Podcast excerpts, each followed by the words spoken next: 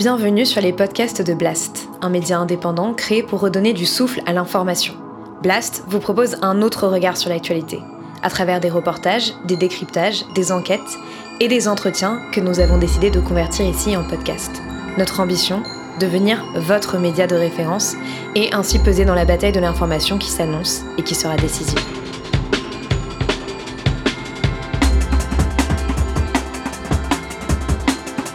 L'édito avec Denis Robert.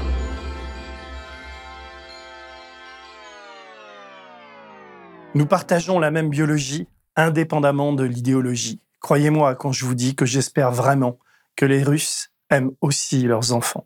Gordon, Matthew, Thomas, Summer. Distingue. I think we ought to look at this from a military point of view. I mean, uh, supposing the Ruskies stashed away some big bomb, see, and we didn't. When they come out in a hundred years, they could take over. I agree, Mr. President. To prevent them from taking over other mine shaft space in order to breed more prodigiously than we do, thus knocking us out through superior numbers when we emerge. Mr. President, we must not allow a mine shaft gap. Sir, I have a plan. Monsieur has been Vous êtes un certain nombre à râler car vous trouvez que je ne donne pas suffisamment de ma personne à Blast. Si vous saviez ce que j'abats comme travail en coulisses, vous vous excuseriez. Mais je suis empreint de mensuétude, je vous pardonne. J'ai décidé de quitter mon Olympe et mes forêts pour condescendre à descendre cet édito. Il me faut parler de la guerre. Mais comment? Le cinéma va m'aider. Pour ceux qui attendent une bonne nouvelle ou un conseil électoral, vous allez être déçus. Encore que je vais voir. Chacun, chacune d'entre vous sait en conscience quel est son devoir. Je vais faire l'édito le plus plombant du monde, sans effort. Vu le monde, le Guernica, tourné par Alain René, utilise les dessins et les sculptures de Picasso pour dire l'horreur de la guerre d'Espagne. On a tout lu dans les journaux en buvant son café. Quelque part en Europe, une légion d'assassins écrase la fourmilière humaine. Quelque part en Europe, et c'est à nos frontières.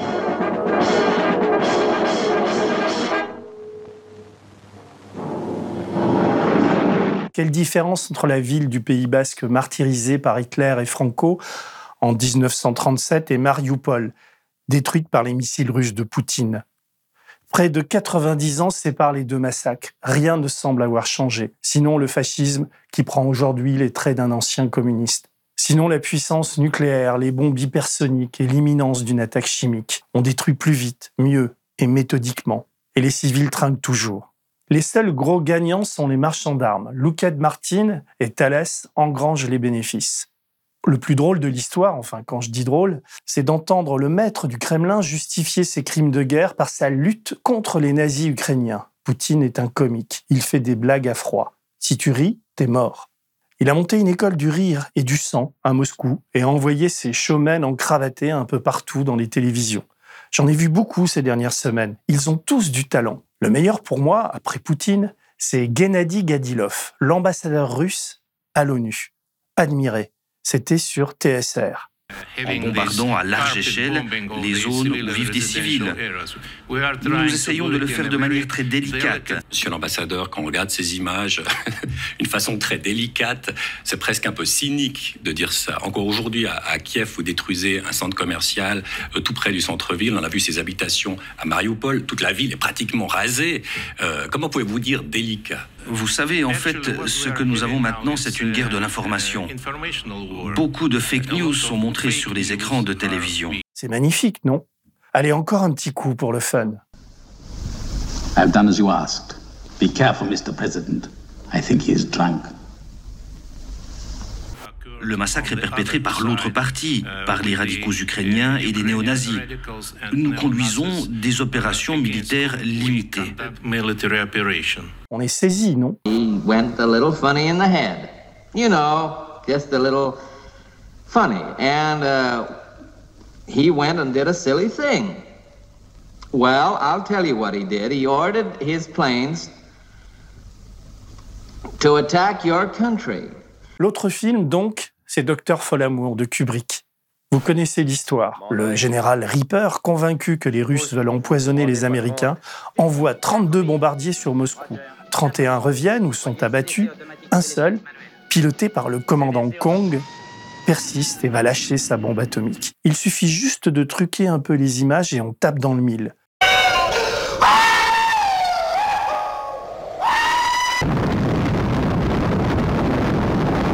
Poutine, même botoxé, a un côté foldingue. Poutine, c'est fol amour. Also, when, when they go down into the mine, everyone will still be alive. There will be no shocking memories. And the prevailing motion will be one of nostalgia for those left behind. Combined with a spirit of bold curiosity for the adventure ahead. La mallette nucléaire est décachetée à Moscou, nous apprend Courrier International. Et l'historien et diplomate israélien Eli Barnavi ne nous rassure pas trop en assurant que Poutine ne reculera devant rien pour reconstruire sa grande Russie. Pour, pour Poutine, le problème n'est pas l'OTAN. Finalement, il, il, sait très bien que l'OTAN ne va pas attaquer la Russie. Son problème, c'est l'Europe et c'est la démocratie. Ce qu'il ne peut pas supporter, c'est de voir un pays dériver, un pays de son, de son environnement proche, de l'ancienne, l'ancien empire, qui dérive vers l'Europe. C'est pour cela qu'il devient fou et c'est pour cela qu'il qu'il attaque. C'est pas l'OTAN. On court, sans savoir où, en nous disant que tout cela peut finir mal, surtout si la Chine commence à acheter le gaz russe. Poutine nous menace, protégé par les oligarques qui lui doivent tout. L'un d'eux commence à perdre de sa superbe. Roman Abramovich. Lui qui a allègrement pillé l'ex-URSS pour se racheter une virginité du côté de Londres et de Chelsea est en train de tout perdre. 10 milliards. Et son club de foot. On ne va pas le plaindre, même si ça fait bizarre de voir les fins limiers de la BBC sortir leur enquête accablante qui le décrit en mafieux. Et l'équipe embrayée. Pourquoi ont-ils attendu si longtemps? Pourquoi leur a-t-il fallu cette guerre pour le faire vaciller? On lève les yeux au ciel et on les baisse pour regarder les prix à la pompe le diesel est à deux balles, beaucoup plus que ce qui a déclenché le mouvement des Gilets jaunes.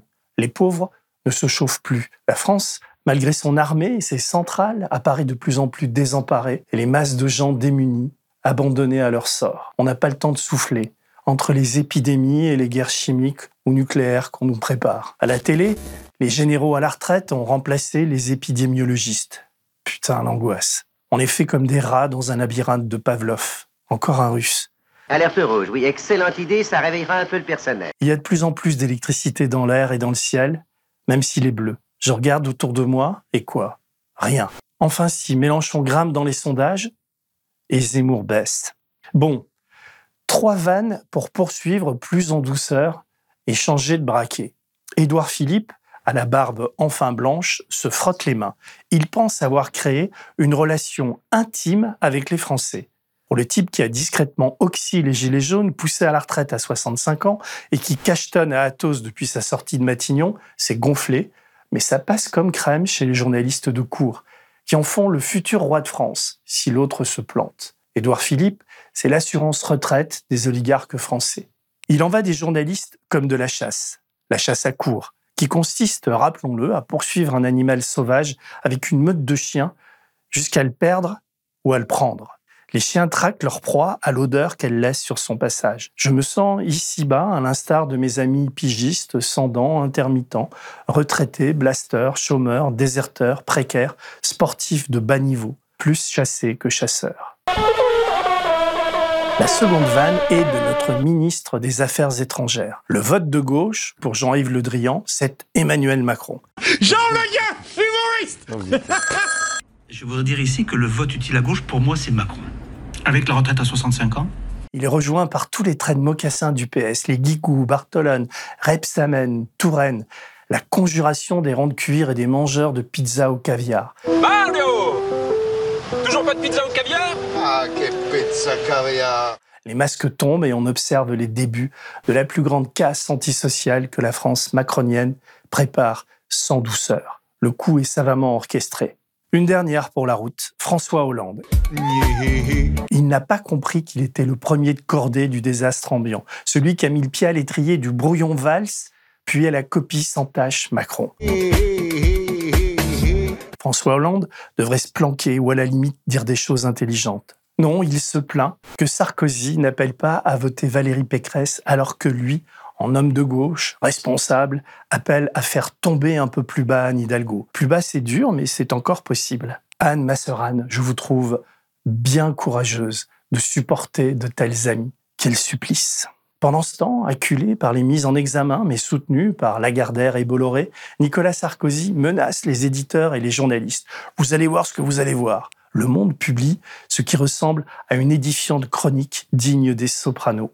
On a finalement les comiques troupiers qu'on mérite, à la guerre comme à la guerre. Toi, à mourir, à la guerre comme à la guerre. Je découvre sur le site AOC un excellent papier du philosophe Dominique Bourg. Il annonce la naissance d'un fascisme climatique et nous ne remonte pas le moral. Toujours Poutine en tête de gondole. Ces empires ne nient pas la réalité du changement climatique en cours, ils ne cherchent pas non plus à l'enrayer, ils y voient une opportunité pour bousculer à leur avantage le désordre international, quitte à l'anticiper. Poutine bombarde, la terre brûle, les glaciers fondent, et Emmanuel Macron gagne sans combattre ou presque. Même les Russes lui tressent des lauriers. Comment avoir encore confiance à ce bonimenteur enjoué? Il jubile à l'idée de nous foutre une raclée, de privatiser les universités, de faire travailler plus pour gagner moins les retraités ou les prestataires du RSA. Vous l'avez vu frimer, mal rasé, en mode Zelensky, nous daubant avec son suite à capuche, portant le sigle d'un régiment de commandos parachutistes Ça doit être une idée des communicants surpayés de chez McKinsey. Plus c'est gros, mieux ça passe en ce bas monde. Comment est-on assez con pour accepter le sort qu'il nous réserve, nous, les masses laborieuses? L'avez-vous entendu pérorer à Aubervilliers pendant près de cinq heures sans que jamais une question embarrassante ne lui soit posée? Mais à mon avis, euh, importante pour cette échéance, de savoir ce que je voulais vraiment faire pour les cinq ans qui viennent. Et ce qui m'intéresse, ce n'est pas de garder un mandat refaire la même chose. Et donc c'est ça qui m'a demandé de l'effort sur moi-même et aussi sur de se projeter, parce que je pense que c'est euh, une fonction, un mandat suffisamment exigeant pour se dire on, va, on, va faire, on doit faire différemment. Comment réussir ce sur quoi on a échoué et comment essayer de, à la fois d'être utile au pays, de porter une ambition, d'être toujours euh, révolté sur ce qui révolte et donc de ne pas lâcher, de ne pas s'habituer, de ne pas s'endormir, de ne pas s'asseoir. Et ton patrimoine, Manu, 500 000 euros, ce n'est même pas l'addition de tes salaires de président. Avez-vous lu sa lettre aux Français, cette volonté de tirer un trait sur le passé, de prendre un nouveau départ en s'affranchissant de tout ce qui l'emmerdait avant, c'est-à-dire pas grand-chose? Après Jupiter, Emmanuel Macron se rêve en Napoléon. Il veut devenir intraitable et rêve d'élever la toute-puissance de la France en Europe. Ce qui euh, justifie la présence en particulier du groupe aéronaval, mais également euh, de nos capacités euh, au large de la Bulgarie et de la Roumanie pour pouvoir euh, déployer donc, euh, ce que nous continuons de faire, l'ensemble des moyens nécessaires. Je la trouve flippante, cette quête d'un empire européen où, en l'absence d'Angela Merkel, il se rêve déjà couronné. Aucune confiance en cet homme-là. S'il repasse, et plus grand-chose ne peut l'en empêcher, ça va être une boucherie sociale. Et vu les sondages et les médias de cours, on restera comme anesthésié. What is it? What? The fools. The mad fools. What's happened? The doomsday machine. The, the, the doomsday machine? What is that? A device which will destroy all human and animal life on Earth. All human and animal life? Ce n'est pas la sortie récente aux presses universitaires de France d'un ouvrage méconnu de Freud qui me rassure. Freud l'a coécrit en 1932 avec William Bullitt, un ambassadeur inquiet de la santé mentale du président américain Woodrow Wilson. Le manuscrit était caché dans un coffre où l'a retrouvé le politologue Patrick Veil. L'ouvrage décrit un président devenu complètement fou, qui va, sans le vouloir, en bon paranoïaque, abandonner les démocraties européennes pour permettre l'avènement du nazisme. En lisant, on pense à Poutine évidemment, mais pas que. On est habitué à analyser les dictateurs sous l'angle de la psychologie, Poutine est fou, Staline est fou, Hitler est fou, mais on oublie de le faire aussi pour les grands dirigeants de nos démocraties, surtout dans les régimes présidentiels. La personnalité du principal acteur peut aussi se révéler fatale, écrit le critique du Figaro. L'ouvrage a le mérite de poser la question du rapport du pouvoir et de la névrose, répond le journaliste du Monde. Les fous, les visionnaires, les hallucinés, les névrosés et les aliénés ont de tout temps joué de grands rôles dans l'histoire de l'humanité, écrit Freud. Généralement, ils ont fait de grands ravages, mais pas toujours. Ce sont précisément, souvent, les traits pathologiques de leur caractère, l'asymétrie de leur développement, le renforcement anormal de certains désirs, l'abandon sans réserve ni discernement à un but unique qui leur donne la force d'entraîner les autres à leur suite et de vaincre la résistance du monde. Si un seul livre pouvait faire changer d'avis les Français et les aider à sortir du régime présidentiel pour les amener à un régime parlementaire, c'est celui de Freud et de Bullitt. Je ne dis pas ici qu'Emmanuel Macron est fou. Je dis que parfois, quand je l'entends ou quand je le vois derrière un pupitre en roue libre, le regard halluciné, je me pose des questions. Je me dis qu'il est peut-être fou, ou qu'il peut le devenir, complètement cintré. Jusqu'au bout Mais maintenant, votre responsabilité, c'est d'aller partout en France pour le porter et pour gagner. Ce que je veux, c'est que vous, partout, vous alliez le faire gagner parce que c'est notre projet. La solitude avec laquelle il gouverne, l'absence de contre-pouvoir chez les en marcheurs qui lui doivent tout, a de quoi inquiéter, surtout en période de guerre. Attends-toi à mourir à la guerre comme à la guerre. Pour m'échapper ou comprendre, toujours le cinéma. Je cherchais un film russe, j'ai retrouvé Requiem pour un massacre d'Elim Klimov. C'est magnifique. Pendant la Seconde Guerre mondiale, Fiora, jeune biélorusse, s'engage pour combattre les nazis. Il découvre l'amour, la fraternité, la souffrance.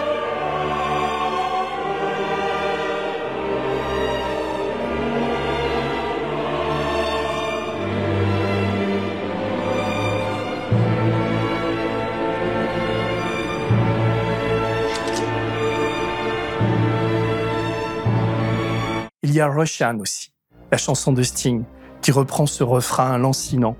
Les Russes aiment-ils leurs enfants? Je vous le passerai bien, mais YouTube va nous striker. Les paroles que je viens d'adapter disent à peu près ceci. En Europe et en Amérique, il y a une montée de l'hystérie, la faute au discours et à la rhétorique des soviétiques. 37 ans plus tôt, c'était Khrouchtchev qui affrontait Reagan. Aujourd'hui, on retrouve les mêmes, en pire, et Sting de poursuivre. Monsieur Khrouchtchev a dit Nous vous enterrerons. Monsieur Reagan, nous vous protégerons. Je ne suis pas d'accord avec leur point de vue. Aucune guerre n'est gagnable. Ce serait débile de la faire. En tout cas, si les Russes aiment leurs enfants. Comment est-ce que je peux savoir, mon petit garçon? Personne n'a le monopole du bon sens de chaque côté de la frontière. Nous partageons la même biologie indépendamment de l'idéologie. Croyez-moi quand je vous dis que j'espère vraiment que les Russes aiment aussi leurs enfants. Sortez vos mouchoirs, je suis triste. Même ma chienne me fait la gueule parce qu'elle trouve que je ne la sors plus assez. Rivé que je suis devant mon écran télé. La noirceur, le repli sur soi et la rapacité sont partout. On se fait pilonner à Kiev et pigeonner à Paris. Je sais, nous, on ne prend aucune bombe pour l'instant. On se prend des gifles et des coups sur la tête. Oh, Wow C'est nettement moins mortel. Seul l'humour, cette politesse du désespoir peut nous sauver. Quand tu te dis qu'il n'y a plus aucun espoir, pense au homard qui se trouvait dans l'aquarium du Titanic. Ne riez pas, sinon je vous remets un petit bol de Guernica et de Maria Casares. Pauvre visage sacrifié, votre mort va servir d'exemple. Cette année n'épargne personne. Anne Beaumanoir a pris la tangente. Annette, ma belle Annette, est partie vers le paradis des justes. Souvent, quand je suis perdu et sans espoir de salut, je pense à elle. Qu'est-ce qu'elle dirait? Elle a sauvé des Juifs pendant la guerre à 19 ans, sauvé des Algériens pendant l'autre guerre, 20 ans plus tard.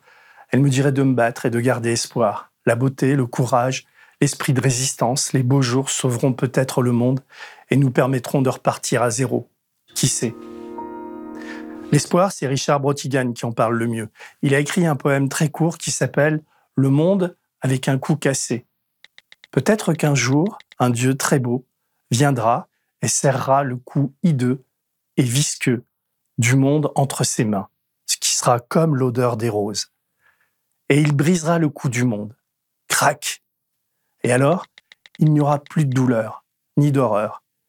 Il y aura juste du bonheur et des villes douces comme de la barbe à papa. Et n'oubliez pas, si vous voulez que Blast continue à vivre, à faire des programmes originaux ou à éditer des éditos comme le mien, soutenez-le. Merci.